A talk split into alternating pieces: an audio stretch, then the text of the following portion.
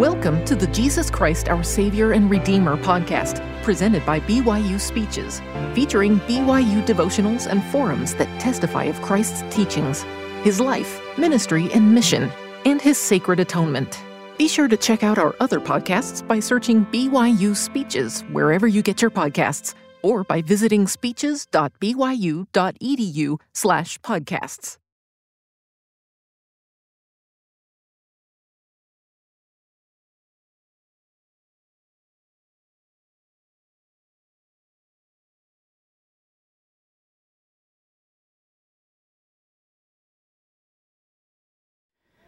Elder Paul Dunn told me the first time that I was asked to speak in the tabernacle some 12 years ago that if I could just get rid of the little cotton man, the guy who puts cotton balls in your mouth when you get up to the tabernacle.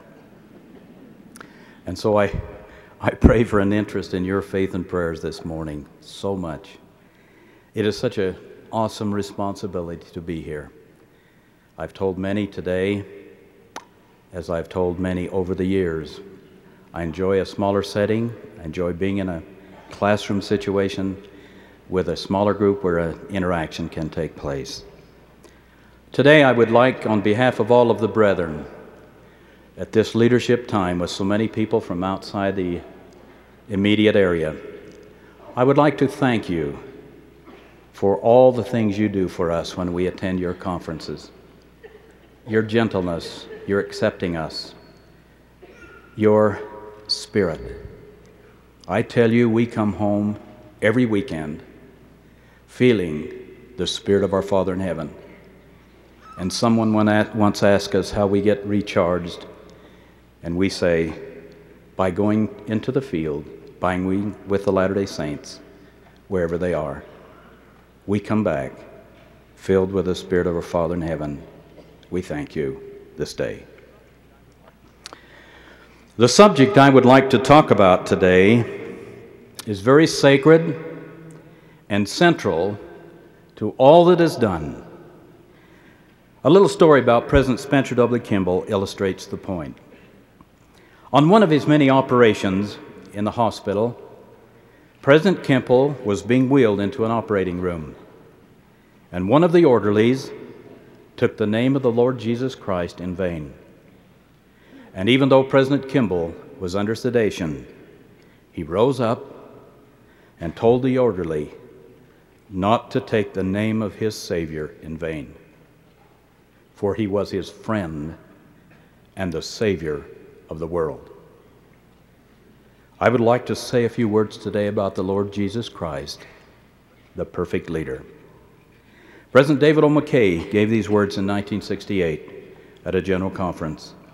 I quote Now, a word to you, officers and teachers and leaders in the stakes and wards, and missions, and in the temples. It was the divine character of Jesus that drew the women of Palestine to him, that drew as a magnet the little children to him. It was the divine personality which attracted men, honest men, pure men. It was also that divine personality which antagonized the impure, the evil men and women. In the realm of personality, he continues, in the kingdom of character, Christ was supreme.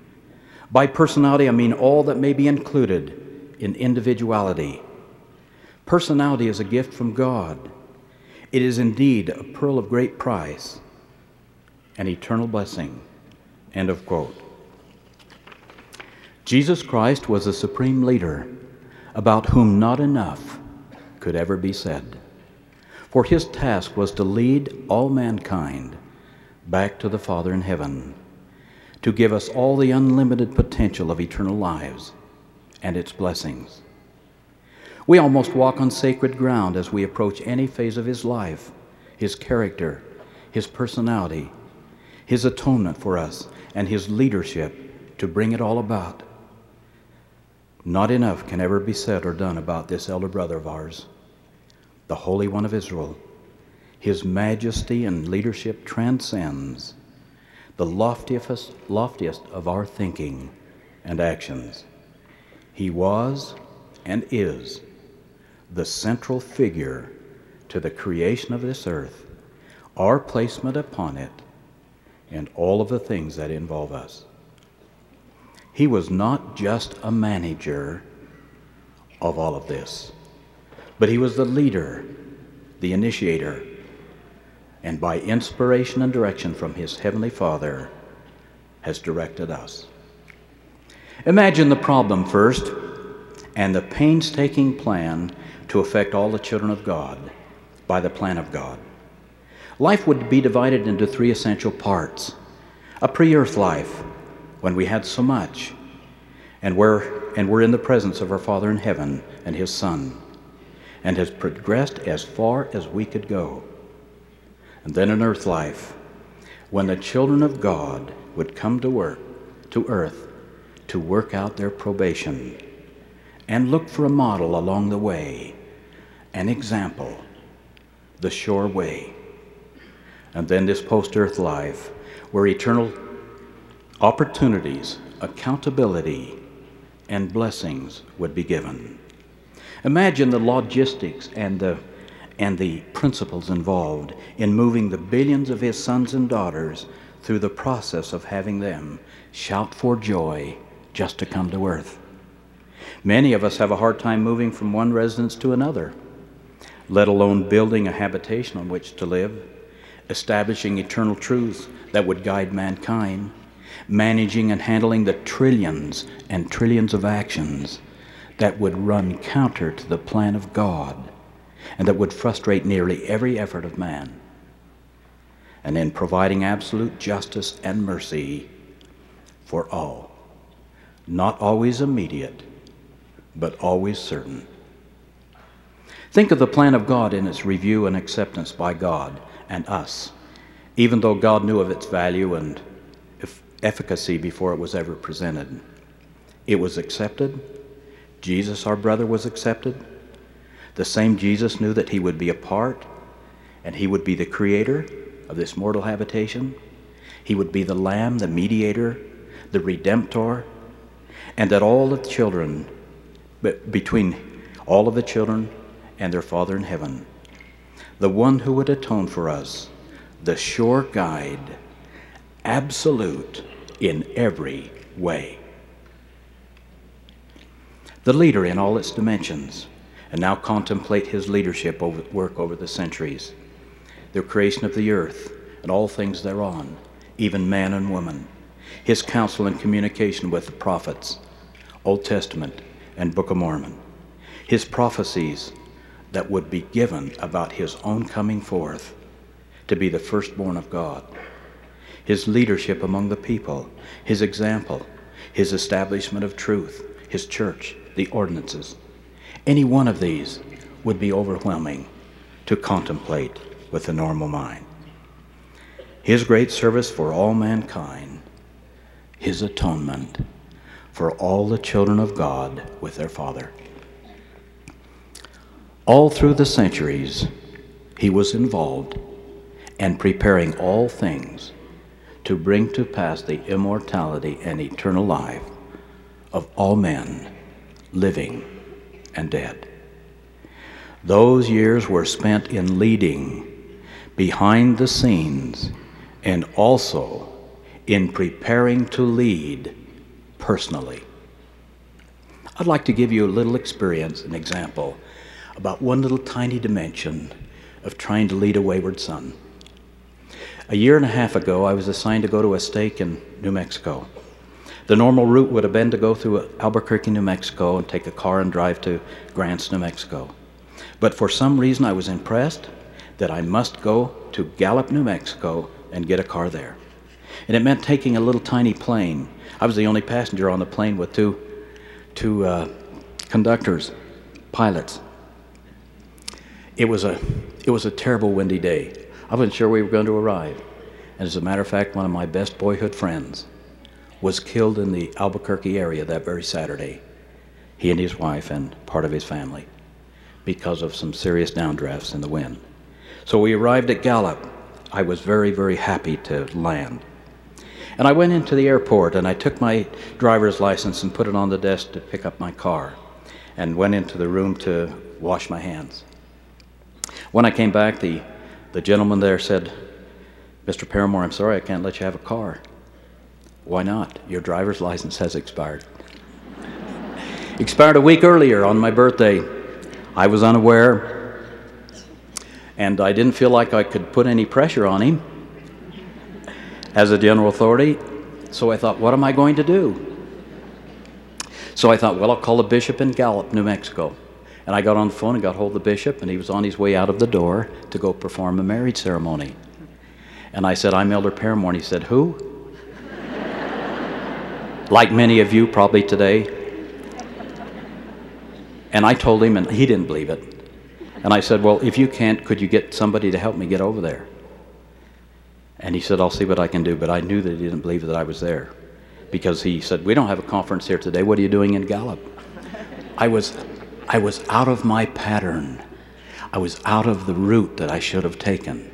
Sitting over in the corner of this room was a young man and his teenage son, dressed in tank top and construction clothes, clean, long haired, but dressed in construction clothes.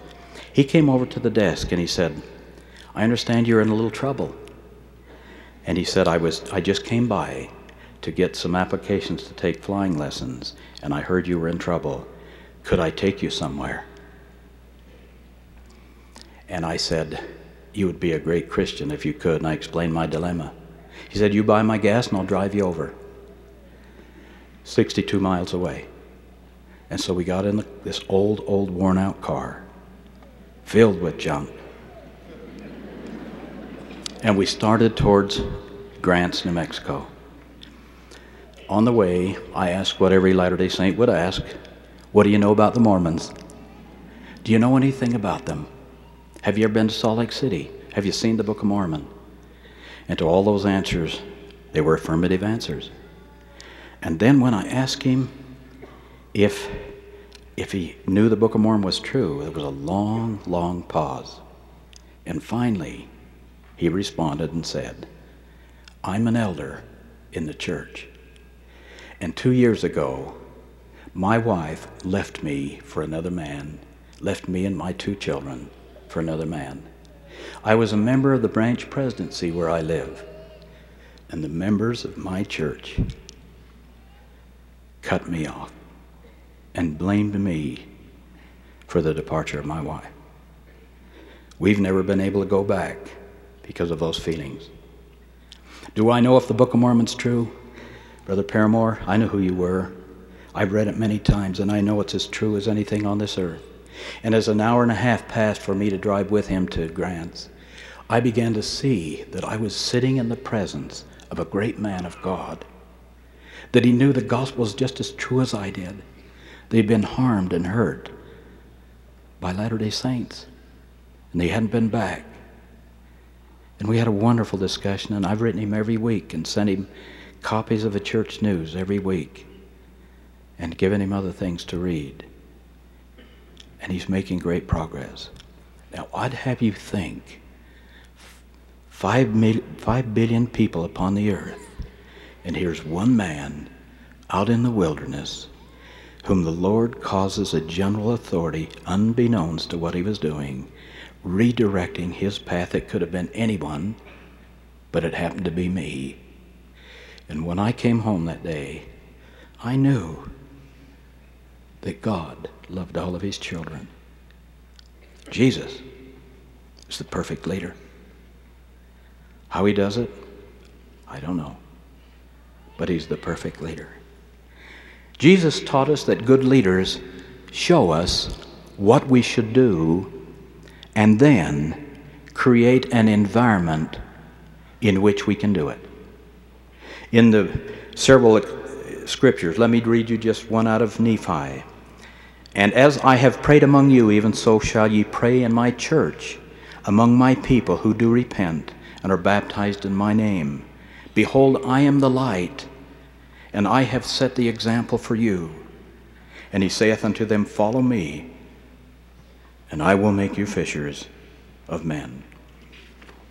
I've said as far as from here to Brother Matthews several times when the prophets have been sustained. President Lee, and President Kimball. And I was the recorder. And I was sitting on the stand and watching them as I watched President Benson also. And I remember their words Jesus is the head of this church. Yes, I know I am the prophet, but Jesus of Nazareth leads this church. He is at the helm, He presides.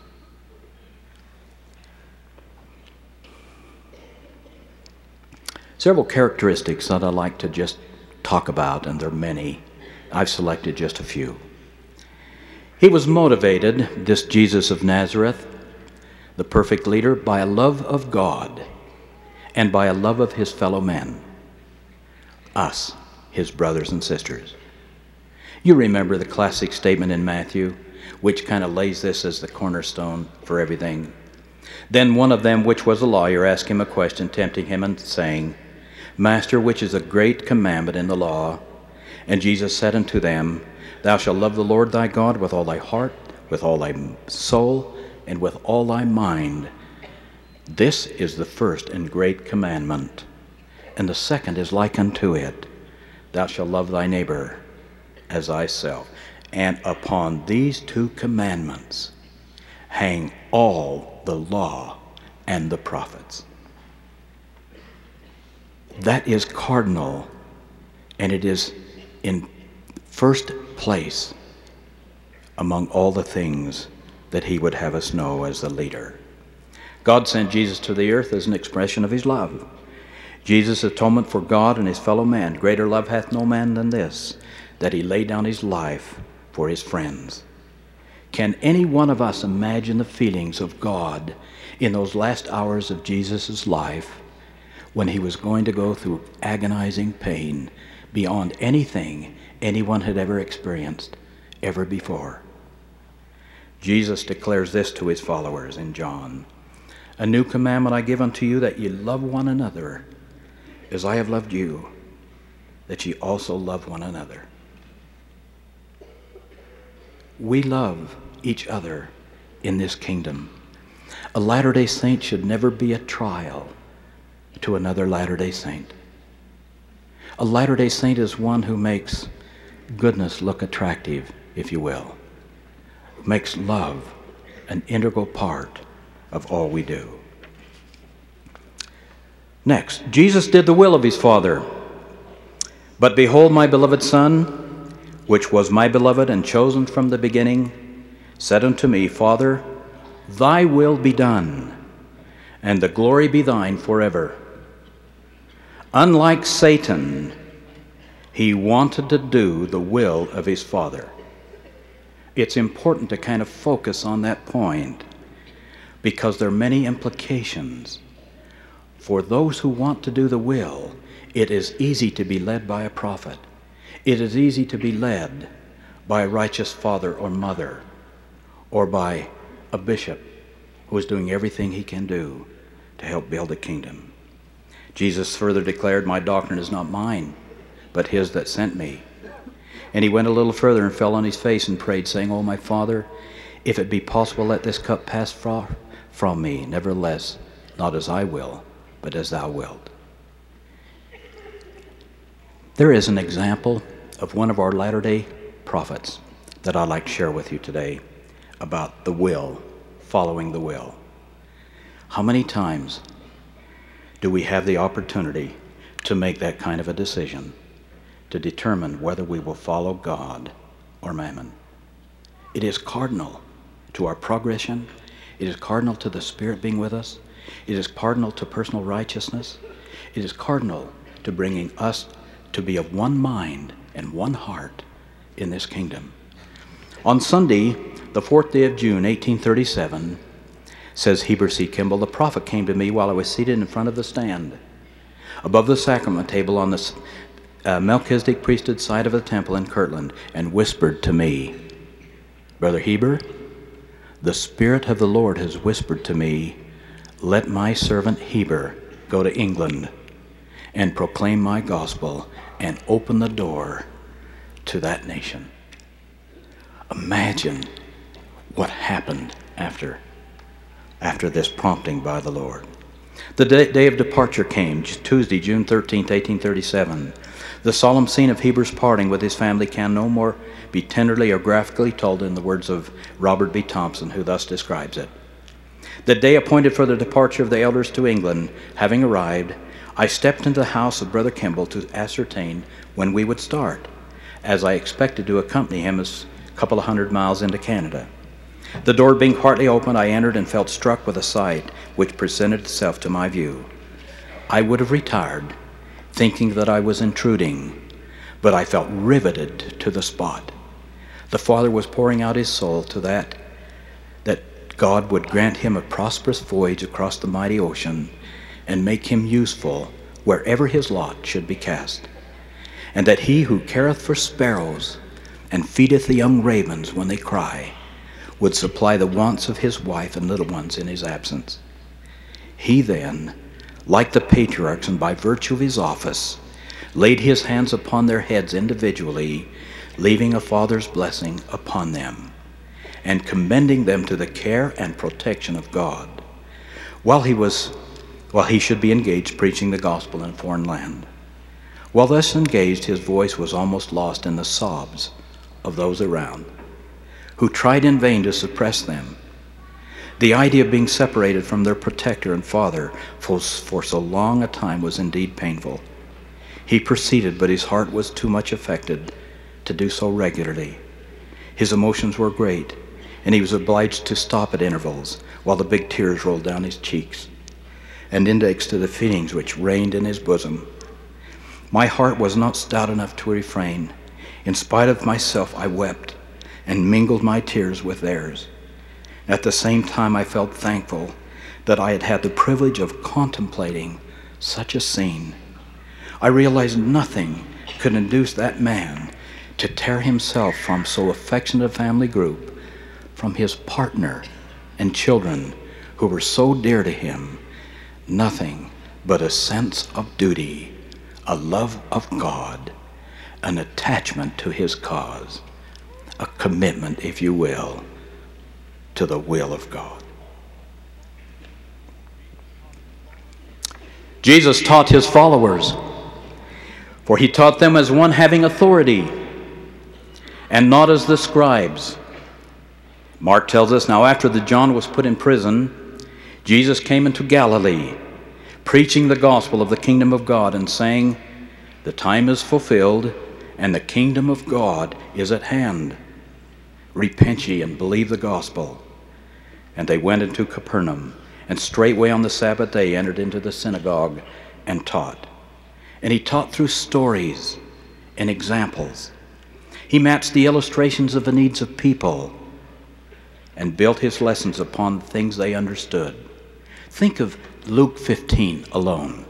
It's a very short chapter, but in that chapter, he uses three wonderful examples the prodigal son the lost sheep, and the loss of a piece of silver to describe how important it would be to reclaim someone back into his into the arms of God so that we would all understand. President David O. McKay stated these words No matter how attractive the personality may be, that leader or teacher fails in the work assigned if the leader or teacher directs the love of the member only to the personality of the leader or teacher. It is the leader's duty or the teacher's duty to teach the member to love, not the leader or teacher, but the truth of the gospel. Always, everywhere, we find Christ losing himself for his Father's will. And so also should our leaders and teachers, so far as their personalities are concerned, lose themselves for the truth he desires to have taught. When the people came to Jesus and asked for bread or for the truth, he never turned them away with a stone. He always had truth to give. He understood it, it radiated from his being.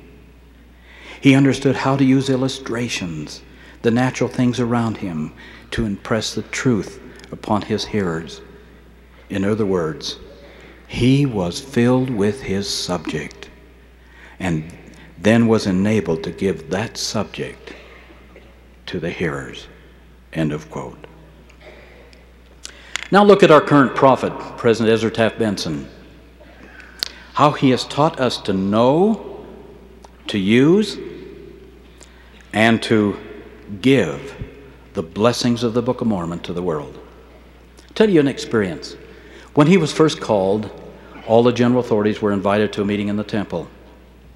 I'll never forget it. We were there in the temple. We didn't know what we were going to hear from a brand new prophet, but he said these words Brethren, I've been reading your talks, your conference talks, and they're, they're, they're wonderful, but you don't talk about the Book of Mormon. And he said, I would like to, would you mind? He said, May I ask you to know it and to use it more effectively, to testify to the world, and to have it go into every corner of the world.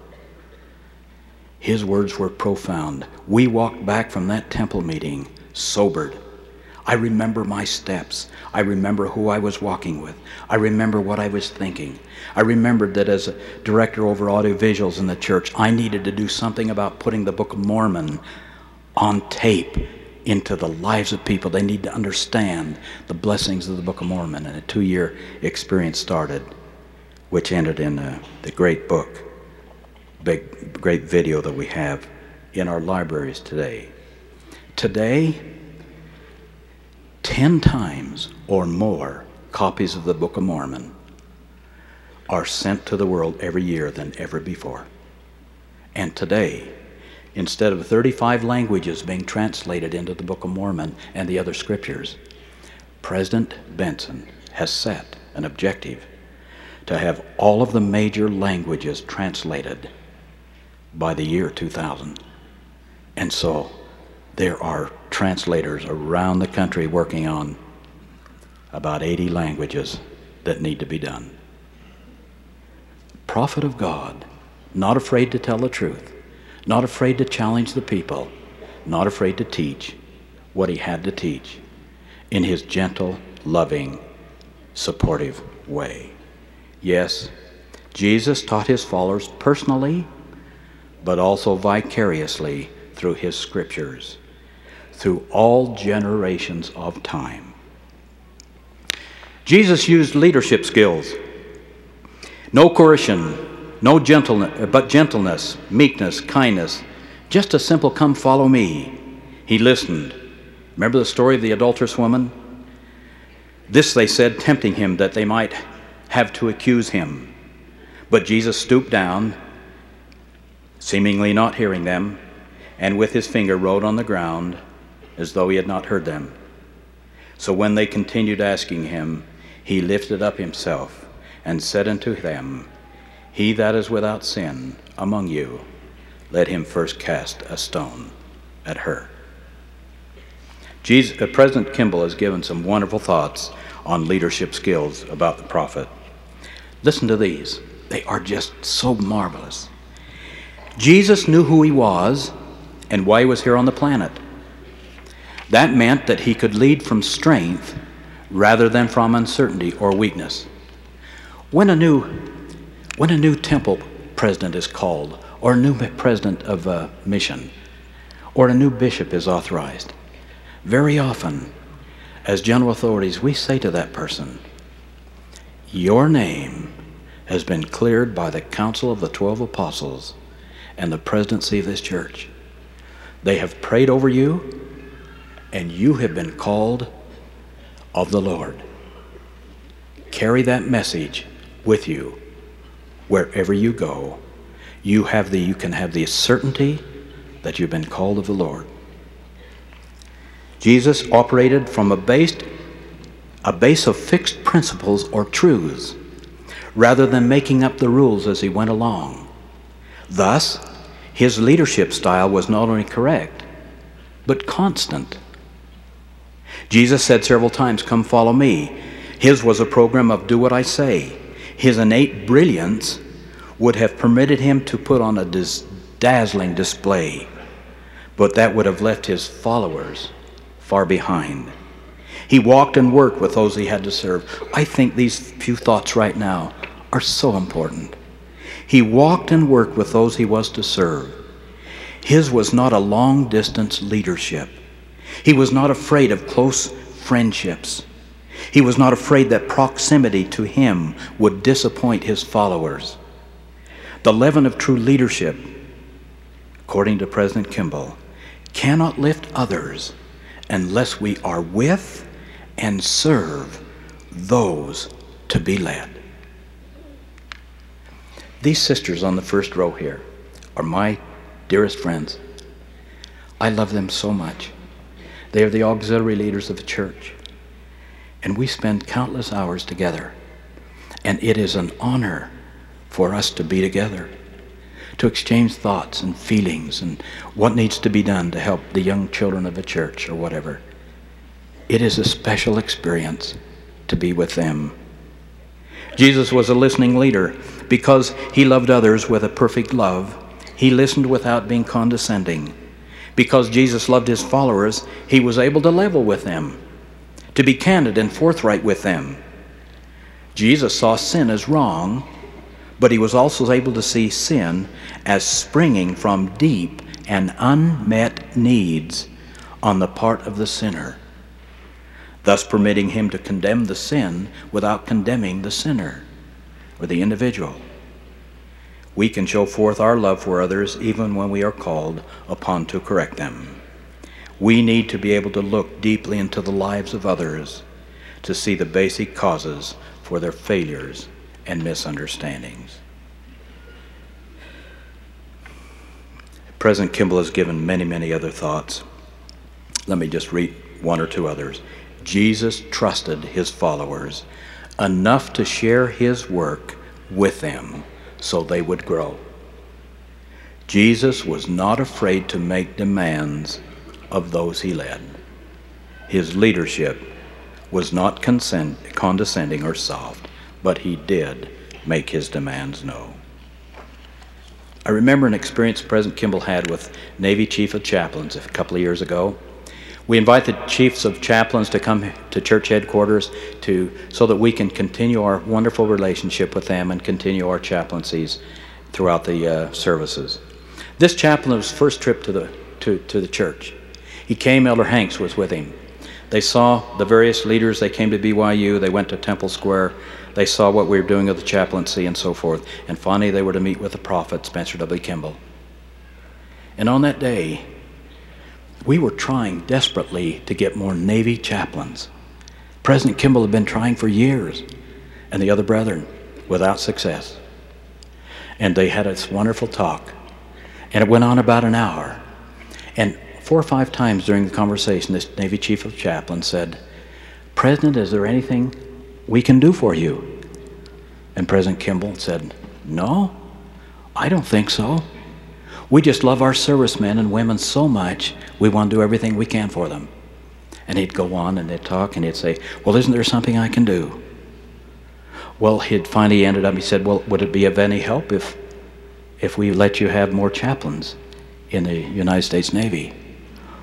Well, I think that'd be just wonderful if that's what you'd like to do the perfect example of never demanding but inviting. And when they walked out of that building that day, out to the front steps of the church office building, and they stopped, and this man, who would be a counterpart to an archbishop in his Catholic church, stopped on the front steps and looked at Elder Hanks and said, There is a holy man of God. And Elder Hanks said, he is a wonderful man. And he said, Elder Hanks, that is not what I said. He is a holy man of God. Now think about his leadership style and all the things he did. His being with the people constantly. He set an example of personal righteousness, and time will not permit us. We need to end. Let me just say that his righteousness was the thing that drew people to him. He was ever a minister to his people.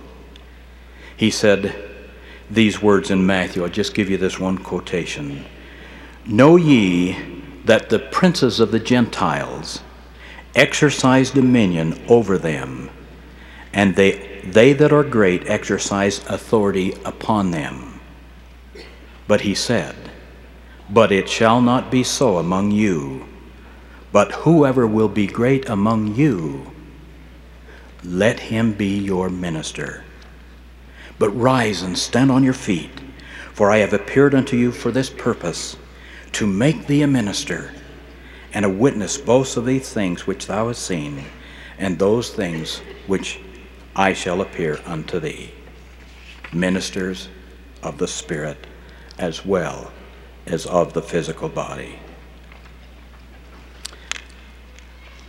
Jesus, the perfect leader, we could conduct seminars in all of the hundred classes that you're conducting during this week about him, about each of these dimensions and, and hundreds others. But I would just say in closing, he loved the Lord. He loved his fellow men. He loved being with them. It was never a strain for him to be with them. You read 3rd Nephi, 18th chapter, 17th chapter, and you find after a long day, he finally exerts the people go to your homes, ponder over that which I've said, and then come back tomorrow. In the meantime, there are other sheep which are not of this fold. I must also visit them. But the people didn't want to leave, and he sensed that they didn't. And so he said, Bring all your sick to me. And so all the sick, the lame, the infirmed were brought, and each one was healed. And after that, he said, Where are your little children? And he brought all the little children to him. And he, after a while, he set them on the ground. And then he knelt down on the ground by them and talked to them and ministered unto them. And it was such a wonderful day that the heavens were parted and the angels came out of heaven blessing this day and giving acknowledgement to this super wonderful elder brother of ours. Now, we can hear his message love, personal righteousness, exercising right leadership principles, no coercion, study. I see, I've, I've met a man in conclusion I'd like to tell you about. He lives in Magna Central Stake. And about a year ago, I went to a stake conference. And in the evening meeting on Saturday, they had a video about this man, John Cash. And it was a video about a man who was a paraplegic. And I could not believe what I was seeing. He was a man who, at age 27, after, just recently out of the military service, had gone to work for Kennecott Copper, and he was working up on one of the high areas and fell 35 feet, and because of that fall, became a paraplegic and for 31 years has lived in his bed. His legs are so malformed now in his fingers and all that it tears you apart when you go visit him. He knew nothing about Christ. He knew nothing about his church. He knew nothing about righteousness when he had that fall. But little by little, he began to study the words of this great leader, this great teacher. He began to take them into his life and think about them and pray about them. And he and he became active. In the early years he was able they were able to take him in a wheelchair and take him through the house of the Lord. And for 27 years, beloved brothers and sisters, a paraplegic has been doing his home teaching to six families every month. He does it over the phone. He has a woman who has a who rings the number, and on the first or second day of every month, he calls up his six families. John, how are you? How's your wife? How are the kiddies? How are they doing? Is there anything I can do for you? And on and on. I have a little message I'd like to leave with you tonight that the prophet has asked us to share with you, and over the phone, with the children holding on to a couple of receivers, delivers his message. I went over to see him after the conference. I was so touched. And I saw his wall. He had a great big long wall in his basement. He lives in a basement. He had a great big long wall with pictures of missionaries and couples who had been married in the house of the Lord, and a picture from, of President Reagan and, and, and many, many others. And I learned that every month he writes to every serviceman in the stake. And every month he writes to every missionary and tells them about how Magna's doing in their games and, and all about the community and about the gospel, all he can. And you know how he does it? He types his own letters. He puts a pencil in his mouth and he pushes the typewriter with his mouth. The bishop told me that when they want people to go to the temple, they have John Cash call. Invite them to go to the temple. When they want somebody to work on the welfare farm, they have Brother John Cash call. Beloved brothers and sisters, he has followed the mandate, the example of Jesus of Nazareth. And he's become a lot like him. And he's blessed and accepted by thousands of people who have known him over those 27 years that he has been exercising the leadership that is unbelievable. May God bless us with all of our facilities and with the spirit and the priesthood we have and the hundreds of thousands of priesthood leaders and, and the greatest, most committed women on the earth that I know about. May He bless us to love more, serve more, minister more, teach more, help more than we do. That's the message that I would like to leave. And I think it's the message that Jesus left and the prophets have emulated in their lives, all of them that I've known. May God bless us. I leave you my personal testimony that I know Jesus is the Savior of the world. And I know that He loves me and that He loves all of His children. And I know that He cares about me, even, even when I'm estranged and far away from his immediate watch care. May God bless us to think about this this day and always. I humbly pray in the name of Jesus Christ. Amen.